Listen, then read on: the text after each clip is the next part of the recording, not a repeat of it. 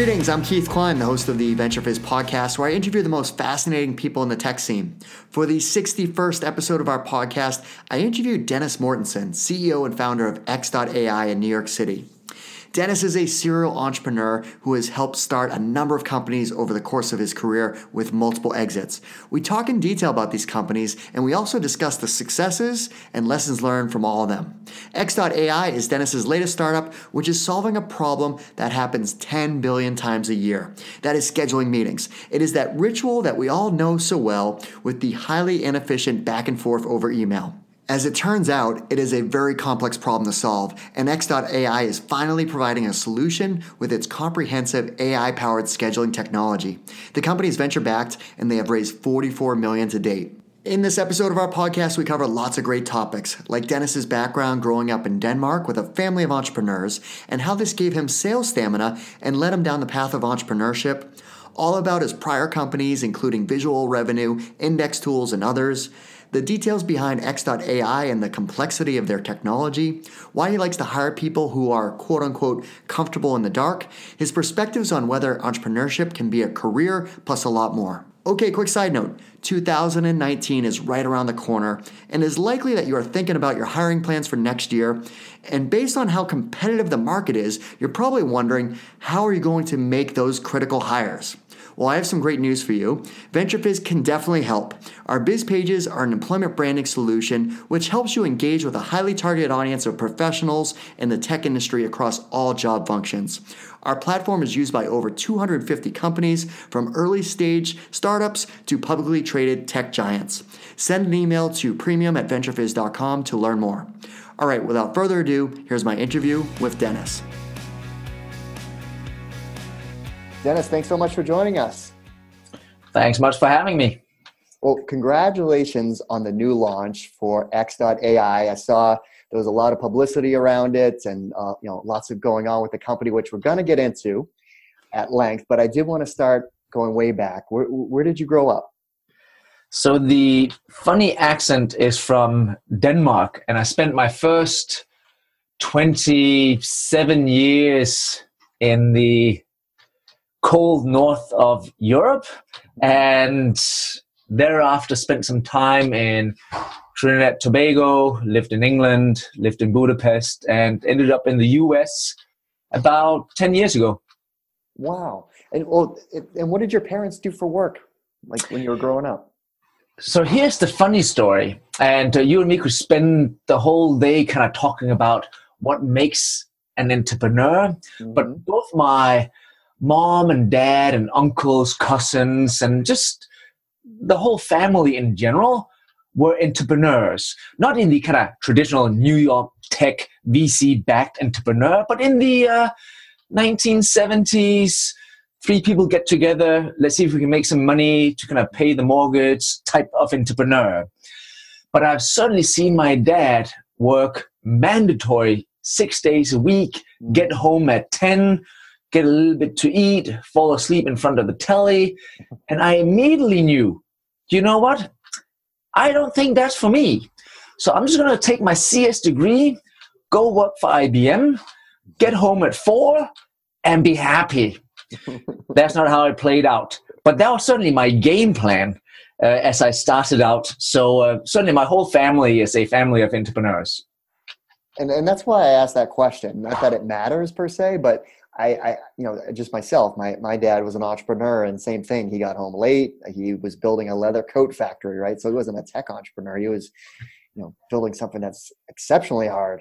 But uh, I always think that foundation tells a lot about what, how someone's brought up. And now, obviously, you did get into entrepreneurship and you've started lots of companies. So how did, how did you get involved so early on in your career?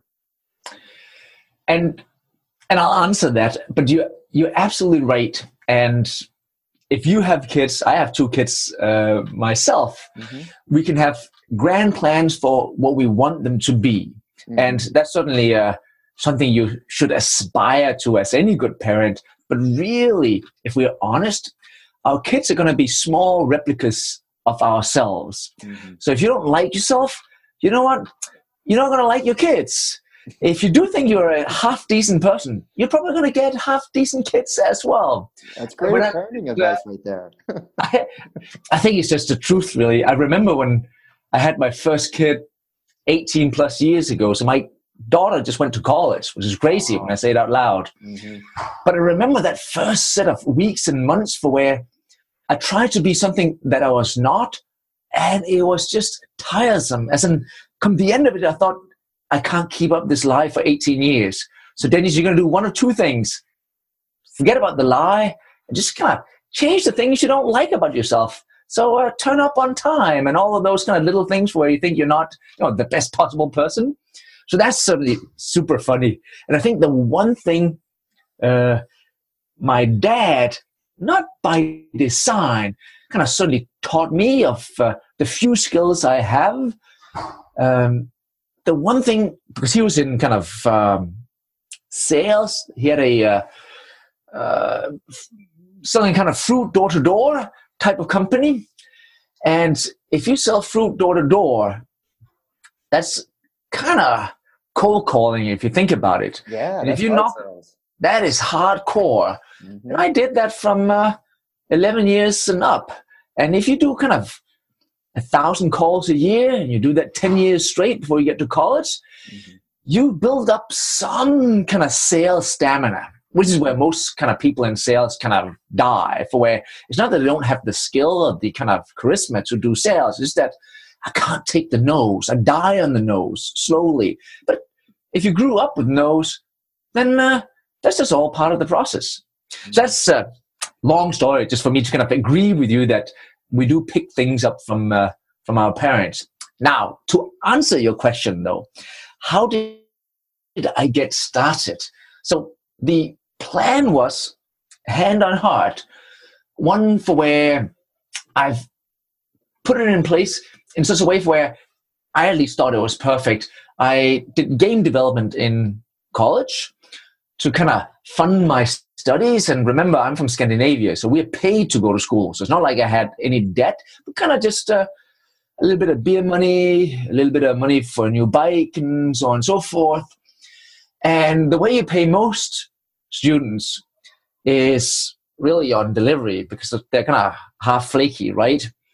And I've been working on this last title for a year and a half together with some of my mates. And then the company went belly up. And I remember being just so pissed because the plan was one I deliver, I get my degree, I pay off the few dollars in debt I have, I have a few dollars in my pocket, I take my bicycle, I ride out to IBM, I say, hello, where's my desk? And let's do this. Right. And that, that, that was really the grand plan. But then as they kind of went belly up, I had my counsel, which sounds very grand for somebody in college, but certainly uh, the person two, degree, two degrees away from me, which I could call my counsel, to call up and buy the software off of the uh, estate and the folks who kind of ran the company. And back then, lawyers didn't really know much about software. So I bought two CDs when they wanted to kind of sell me chairs and cars and monitors and leases and what have you for next to nothing. And then um, since we were almost done, I sold the whole thing three weeks later and I made what I thought was a small fortune. In hindsight, not really, but thought it was a small fortune. But even with that winning, I wasn't entirely convinced that uh, I should be an entrepreneur, but I thought, you know what? Let me take all I have, put it on red, kind of just uh, roll it one more time. I'll lose it as quickly as I can, and then I go out to IBM. Mm-hmm. And what I did was I did a kind of log file analytics type company in the mid 90s for where any website in this day and age will have some form of analytics put in place. You can't run any website without having some type of insight. But that was certainly not as obvious in the mid 90s for where most websites kind of came about. So we built that June 1st, 96. And uh, instead of going uh, belly up and quickly head out to IBM. We ran it uh, for four years, bootstrapped it. We're about 70 people and had a good exit in April of 2000. So I'm one of those kids who got out on the right side of the dot com boom. And I wish I could tell you that I've seen the future and uh, I know exactly how that's going to play out. No, it just felt like a good day and we took it. So that was kind of how I ended up being an entrepreneur. And then I had a little bit more money in my pocket and I thought, you know what? Let's roll the dice one more time. And I've done that now for 24 years. Yeah, 24 years. And on my fifth venture now, and spent about five years on each venture. And and each one, um, I'm sure you learned a lot, right? So the second company, uh, it, it didn't work out, right? It was, you know, on your LinkedIn it says we went bust, a rather expensive MBA. So what what would that company do, and, and what happened? So before it was immediately obvious that you and me would uh, order our takeaway on the internet, say Seamless or Grubhub, or you and I would uh, book a table at some restaurant using OpenTable or something similar. We did that in Europe before Seamless Web. And the idea was obviously really good because those guys are killing it, but we were too early. Too early, yeah. And you and I, I think, know very well that it's not often that you die on the idea. You die many times either on timing mm-hmm. or founders not being able to really get along or some other set of variables in kind of third, fourth, and fifth kind of uh, priority, but rarely on the idea being so poor mm-hmm. that couldn't survive in market. So uh, great idea, a little bit too early, but we leaned into it and uh, even had exit opportunities, which we didn't take, and still kind of uh, thought we were going to get to the other side. Didn't get there. It's a good story, though. You, you gotta you gotta learn from from failure, right? Yeah, and then so and then eventually you did make it to uh, New York City and started another company, Visual Revenue. Um, so how did you meet your co-founder there, and what, what was that company all about? Because it eventually was acquired by Outbrain. So I can rewind just one venture back, mm-hmm. and I moved to Budapest, where we did what you and me would know as Google Analytics today. So the whole idea of tracking a website through a JavaScript and Pixel, which was not uh, as obvious back in the early two, 2000s, and built that up. Uh, again, we kind of bootstrapped it. And one of my partners back in Budapest was Charlie. So when we sold that company to Yahoo, one of the acquisition terms were actually that he moved to Los Angeles and that I moved to New York. And I thought, sure, I'll move anywhere. Uh, if you say uh, some random destination in China, I'll go. Uh, it was a good exit, uh, so uh, I'll spend a couple of years there. But the thing about New York is it's very uh, easy to fall in love once you arrive here. And in that, we did a good integration. And once we fully integrated our kind of technology into Yahoo, Charlie and I kind of uh, started to kind of brainstorm on the next thing. And that's how we uh, kind of branched out and did yet another venture. And we had a new kind of co-founder in that venture as well, which was uh, Alex, who then got carried over into X.AI. And you've heard this a thousand times before for where if you are so lucky that you can carry over a few of your co-founders from one venture to another, you have massively de-risked it. Mm-hmm. Yeah, and that's why I was trying to connect the dots of your companies and who was involved through multiple iterations. So um, finding a, a co-founder is hard enough. Never mind someone that you can start multiple companies with. It is super hard because, like any other thing, if you start something as stressful as a company, it is not out of ill will that you kind of end up disagreeing. It's just because of the unfair amount of stress and the unfair amount of decisions that you need to take and the fact that the answers aren't immediately obvious. So you will make a set of guesses for where it is really on us to kind of figure out whether your guess is better or worse than my guess, but it can't be both of them. So we're going to have to take one of them. So I fully kind of appreciate the kind of friction that comes along. But if somehow you can overcome that friction, you're going to just accept the fact that we're not always going to be in agreement, but we're always going to be trying to reach the same destination. So if we can just kind of shake hands on that and kind of keep moving forward, and once we kind of disagree and we pick a kind of decision, then we commit to it, whether it's my call or your call.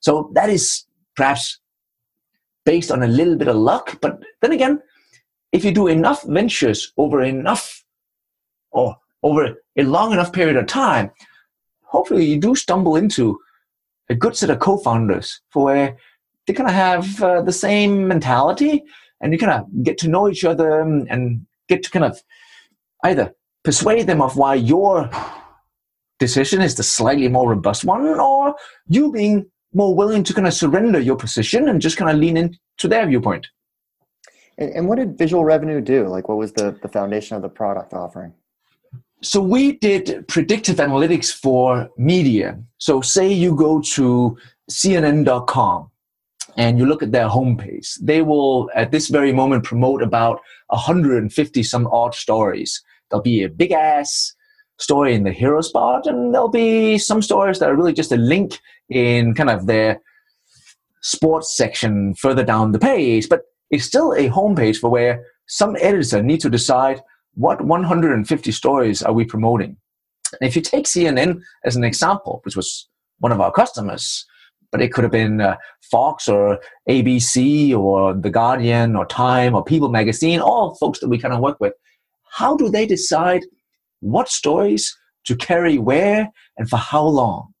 And you would say, um, some of them might just be completely automatic. The latest 10 stories, that seems a little bit weak, but sure, Sometimes it might just be the editor who kind of suggests, today I want this particular story to be on the agenda. Sure.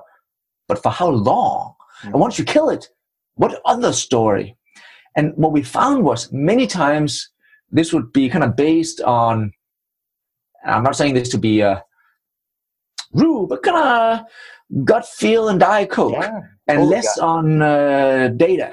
Mm-hmm. And what we thought was we could provide some backdrop for where we shouldn't take over the kind of editorial direction of the publication, but we could certainly provide a better kind of decision framework. So knowing exactly how that homepage looked like, you could think of it really as a marketplace for where every story needs to kind of fight for its position. And we provided that uh, that setting for the editors and a set of recommendation algorithms for what stories that they might carry instead. And then they could take him or leave. So decision support. And it worked very well and ran it for a thousand and fifty nine days from start to end. There's the data geek in me. and then obviously the acquisition by Outbrain, which um, yeah, I'm sure why you're transitioning everything in, in terms of that process at, at what point did you decide okay we're going to do this all over again start another company there's perhaps two schools of thought in regards to entrepreneurship in general. I'm sure there's really an infinite amount of viewpoints, but there's certainly the idea that a startup is something that you do if you stumble into some idea for where you simply can't live without you trying to solve it. Mm-hmm. it is some sort of calling. And if you go read books like uh, zero to one and similar, they suggest that it must be a calling, that mm-hmm. entrepreneurship cannot be a career. And suggesting that entrepreneurship is a career is stupid. So that's one school of thought. It's not one I necessarily believe in. I'm not saying it's wrong, but that is one line of thinking. The other one is that perhaps entrepreneurship could be a career, as in, it's probably as much a career as, say, a VC. It's just that a VC can allow himself or herself to invest in parallel. So you have a $100 million fund, you invest in 20 some odd companies over four years, and then you see how they play out. You kind of expect most of them to uh, not work out, and then some to kind of go sideways, and a few winners. Mm-hmm. The typical kind of distribution. But that's really just the very same thing, just you standing on the sideline. But why would I not try to do the same type of portfolio then as an entrepreneur? I just can't do them in parallel. I have to do them in serial. That means I'm not running the four year fund, I'm running the 50 year fund. And I need to do 10 ventures over 50 years. And if that is the case, then I probably increase the probability of one of them could be a winner. And I'm just so fortunate that I've had, you know, a few winners early on in my career, but I still kind of encourage people to kind of think of it as a kind of 50 year fund or a lifetime of entrepreneurship. And that is the other school of thought. So when did we start to think about it? It was not something for where do we have the energy to do this again? Because shit, that was hard. and I need to exhale and just sit here with my diet coke and look out the window and think about nothing for weeks on end. And I get it. But for me, suddenly, it was really not uh, a decision. It was just a matter of timing. When do I think I've done good to the company who acquired us, as in they paid us a good sum of money and put some trust in us in having this technology fully integrated? And when can I walk away and say, I think uh, what you bought from me was uh, of good value and uh, it can now exist in its own right? And we spent a year and a half on integrating it, doubled the user base, and did good on, on that end. I certainly also expect them, because I was very vocal about the fact that I was a lifelong entrepreneur, that I will make sure you are happy. We just need to figure out how we measure that happiness. That can be set up in a set of KPIs. But I'm on a kind of journey that's much, much longer. Well, let's talk about your current journey. So, X.AI, uh, you're solving a problem that happens 10 billion times a year. So, what is that? So, you and me, whether we like it or not, come into the office or sit at a WeWork or work remotely and then we do meetings.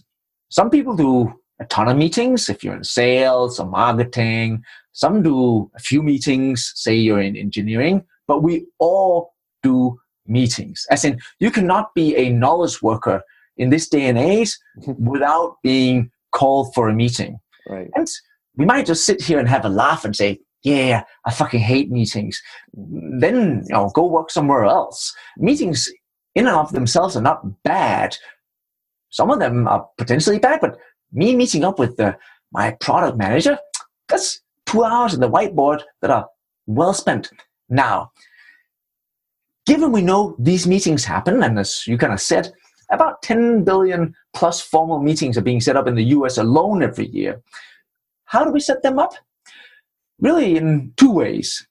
If you're meeting up with anybody externally, we do the uh, email ping pong you shoot me an email saying, Hey, Dennis, I'm going to be in Manhattan in December. Do you got time to meet up for a Diet Coke? I reply back, Sure. When are you here? You say December 4th forward. I say, Can you do Wednesday at 1? You say, No, I'm having this other meeting. And back and forth we go, right? And it's not that it's difficult.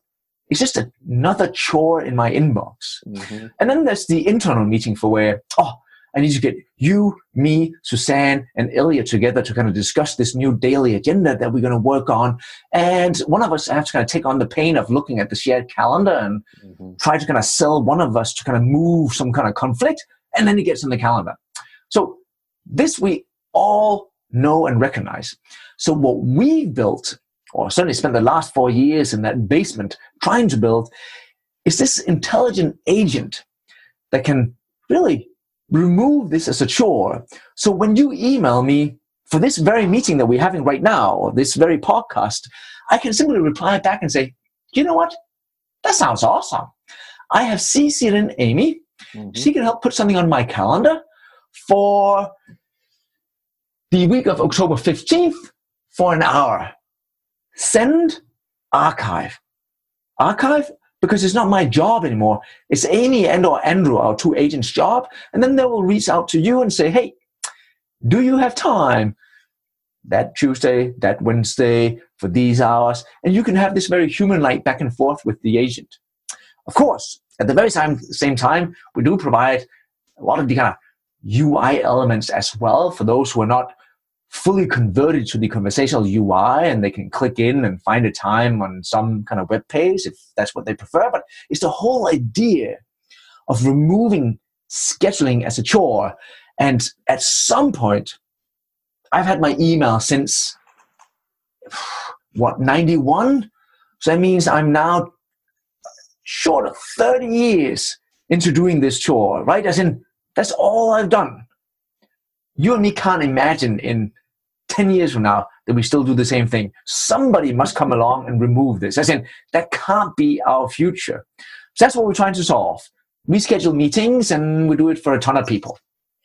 And I, I think the experience is a lot more personal and it just, I don't know, like, like there's all these different calendar options like oh book a meeting with me and you go to the person's website and or their page and you like select the meeting and then it's all kind of automated from there but you're like all right, now you're making me go book the meeting and look at my calendar, and it's kind of one sided. Whereas uh, with X.AI, it was just like more personalized and efficient, and it just made me feel better that this was still interfacing with somebody, and that this, you know, we're getting this done easier.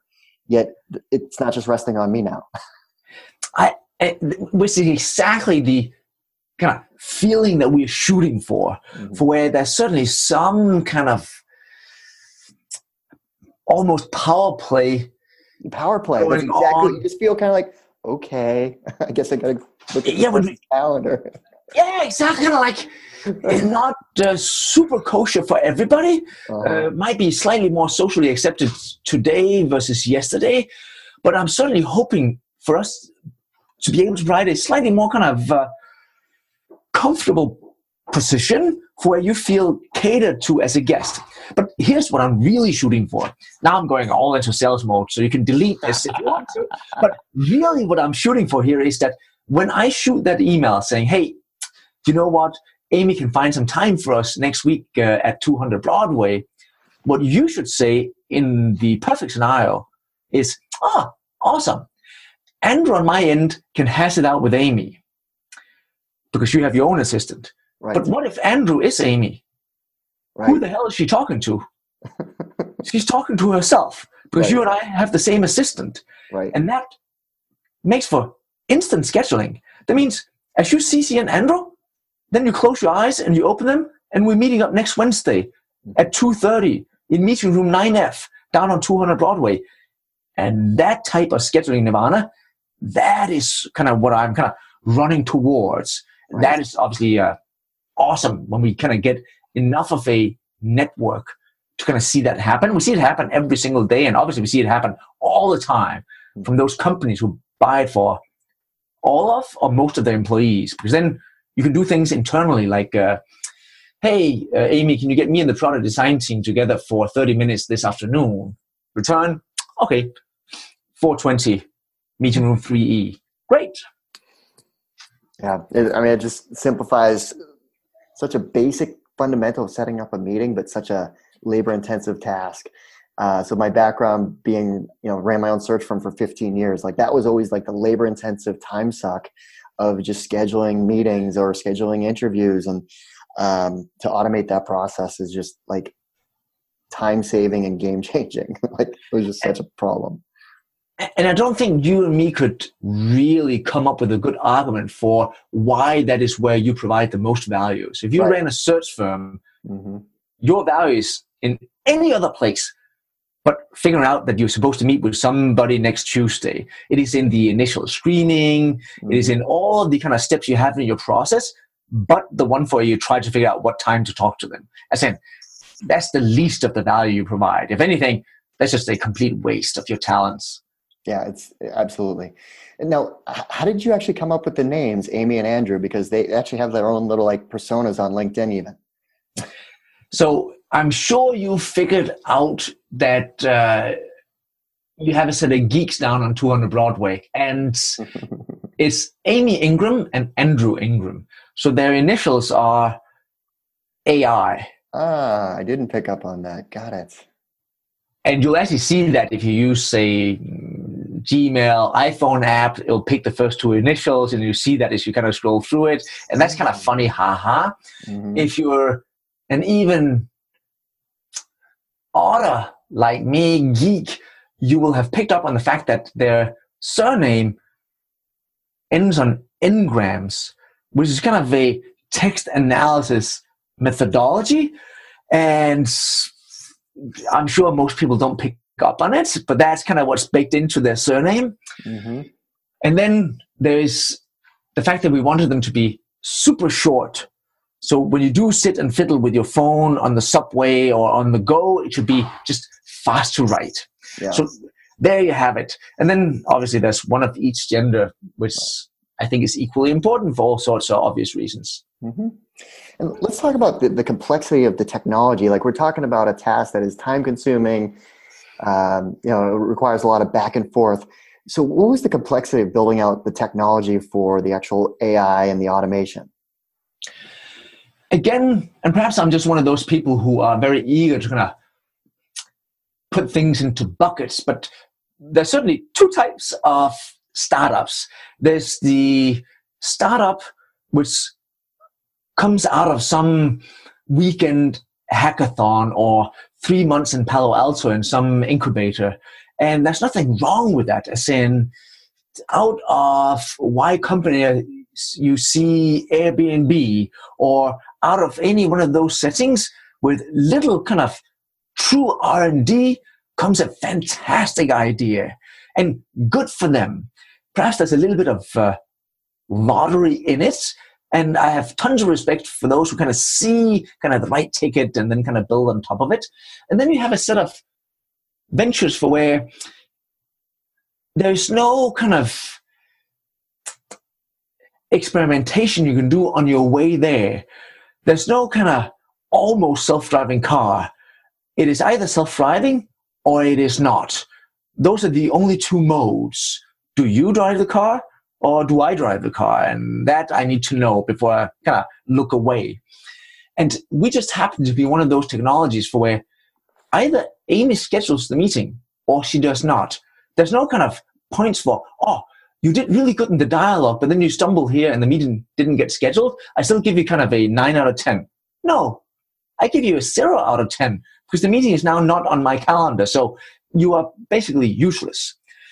And that is kind of something we knew up front that this would be a kind of deep tech or kind of endeavor where we would have to spend years on end before we could even have something that could be commercialized. And that obviously makes it not more difficult, but certainly uh, compress both the people which you can hire for, the investors which you can see to kind of team up with, for where not everybody's got the appetite to sit for years on end without kind of knowing whether you can get to the other side. It's kind of like uh, you and me signing up to kind of swim the English Channel and uh, you can't see the other side and this is England and France is on the other side and we're probably not going to make it. So we'll drown. But hey, if we train, we might make it. This was kind of the same thing and uh, we're able to assemble a team of uh, good scientists and good engineers and patient investors that could see that if you can solve it, however big the risk, there might be some real interesting kind of rewards on the other side. But it, it's an interesting kind of observation, certainly trying to figure out whether you're one or the other thing. And if you're really deep tech, how much lust is there from you, your team, your investors, and your surroundings to participate in that? And perhaps this have turned into a therapy session for Dennis, uh, but it, is, it was really hard to do that for that long before we could commercialize it. And what is the current size of the company in terms of employees or customers or? So the team is short of 60 people in downtown Manhattan and about 70 people in Manila that does all our data labeling. And the amount of customers is not public, but kind of to give you some scale, we're setting up hundreds of thousands of meetings. But even as I say that, and that sounds like, oh, okay, that's a lot of meetings. It sure is. But if you divide that by 10 billion, mm-hmm. that suggests I, I haven't really penetrated the market at all. Or really, any one of the vendors in market haven't really penetrated the market at all. This is by far still a task put on the individual. So it's completely kind of open for us to kind of go attack. There's plenty of acquisition work for us to do in the years to come. And we're at the very beginning of that. Well, I guess if your technology and vision rings true in terms of adoption, like uh, so i have two two girls one that is in high school and the other one in middle school that when they're in their professional world they'll be like you used to like have to schedule your own meetings? That's so weird. There's a whole set of things where you and i did some chore yep. and then i explained it to my daughters. And i can see that I have to kind of even invest into the explanation. It's not even just a good story because they don't even get what I'm trying to say. No, I, I did do this one particular thing. I actually do think at some point, so I, you telling me that you then wrote little love letters back and forth on when you could meet? I said, that sounds like crazy talk. Why, why would you do that? and yeah, you're right. And just like we can take another thing, most people actually don't remember that there was a time for where we didn't have shared calendars inside the organization. Mm-hmm. That's actually an, an invention in my lifetime, but it's mm-hmm. now so normal that if you worked in a company where you couldn't see anybody's calendar, that would seem broken. Like, uh, so how, so how do I see when people are free? Uh, you walk over to their desk. Get out of here. that, that can't be right. Right. They had their calendar on their desk in paper. Yeah. You know. yeah. Which, you know, we, we laugh because that's crazy but it happened in my lifetime. I'm only 46. Mm-hmm. And what about the AI landscape? So when you started X.AI in 2014, you know, it wasn't, uh, you didn't have VC firms that focused in their thesis was AI investing. So what, how's the landscape evolved since you started the company? So we were certainly very early, and that's as we just discussed a few minutes ago, kind of dangerous but it seemed right. And that is where the entrepreneurial mindset just cope better with risk, for where you might not have enough proofs to really suggest that I now know with high certainty that it is time to lean into the idea of AI. It felt right though. We did do a whole host of kind of tests on both the conversational UI, the type of data we could collect and how that would work from December is 2013 all the way up to April 2014, where we kind of put the band back together and set up shop proper. But it was not immediately obvious, and there was really not any of the firms that we spoke to for where AI was part of their vocabulary. Not that they haven't heard of it; they are technologists just like us, and uh, AI has been around for you know more than half a century, but it wasn't really part of the vocabulary. It came around very quickly, though, perhaps even within the first year, the first inklings of, hey, this could be real as an industry, as a real kind of vertical worth attacking. And uh, it became certainly never easy, but certainly easier to kind of put perhaps our A and B round together because we were part of some existing wave that uh, were happening kind of just in front of us. I assume you're still growing. Like, are, are you hiring in different functions in the company? Yep. So if you're a awesome engineer, uh, you should uh, go look at our website. If you are a awesome growth hacker, like really senior, and you want to lead a team, actually spend personally time on trying to kind of hire for that position as we speak. So if you signed up 100,000 people in some other setting with a ton of good ideas, you must email dennis at human.x.ai immediately. and when you are hiring, how do you evaluate talent, especially in you know, an emerging area of technology where there's not a lot of people that maybe have deep skill sets? Like, how do you actually evaluate talent? That's a good question, and you are certainly the expert here. But I can uh, provide some uh, some amateur input on uh, what we are trying to do. So early on, we accepted the fact that this would be a long journey for where the destination would be not immediately visible.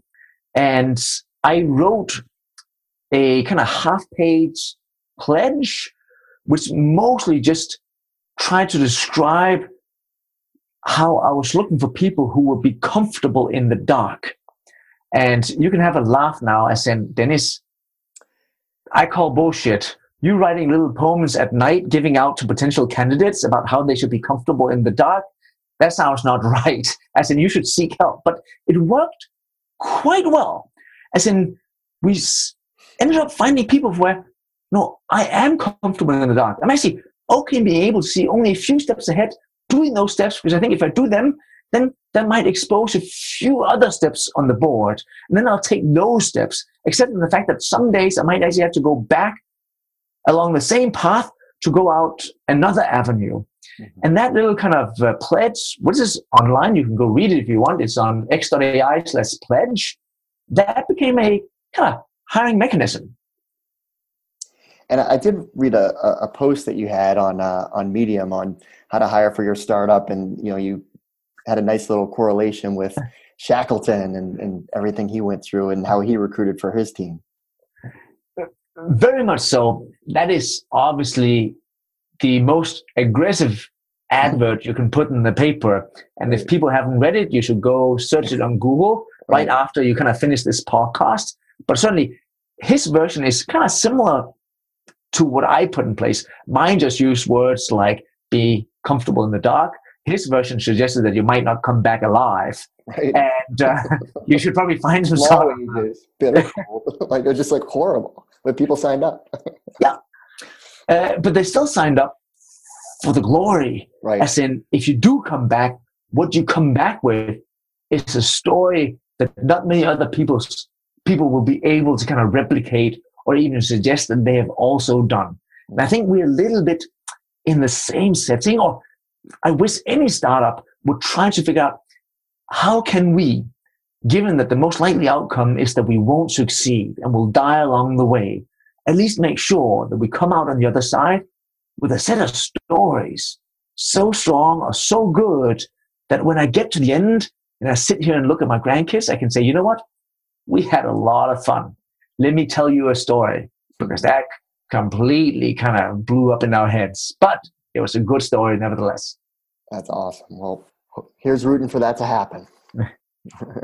well, uh, Dennis, thanks so much for taking the time for sharing all your background and your successes, your lessons learned, and uh, you know all the all the great things that you've gone through. Well, that's our show. I hope you found it useful and entertaining. If you did, please make sure you subscribe so you'll get future episodes. Also, please consider leaving us a five star review and share this podcast with all of your friends and colleagues in the industry. It all really helps us out. Last but not least, don't forget to visit VentureFizz.com, the most trusted source for tech and startup jobs, news, and insights. Thanks for listening, and I'll see you next time.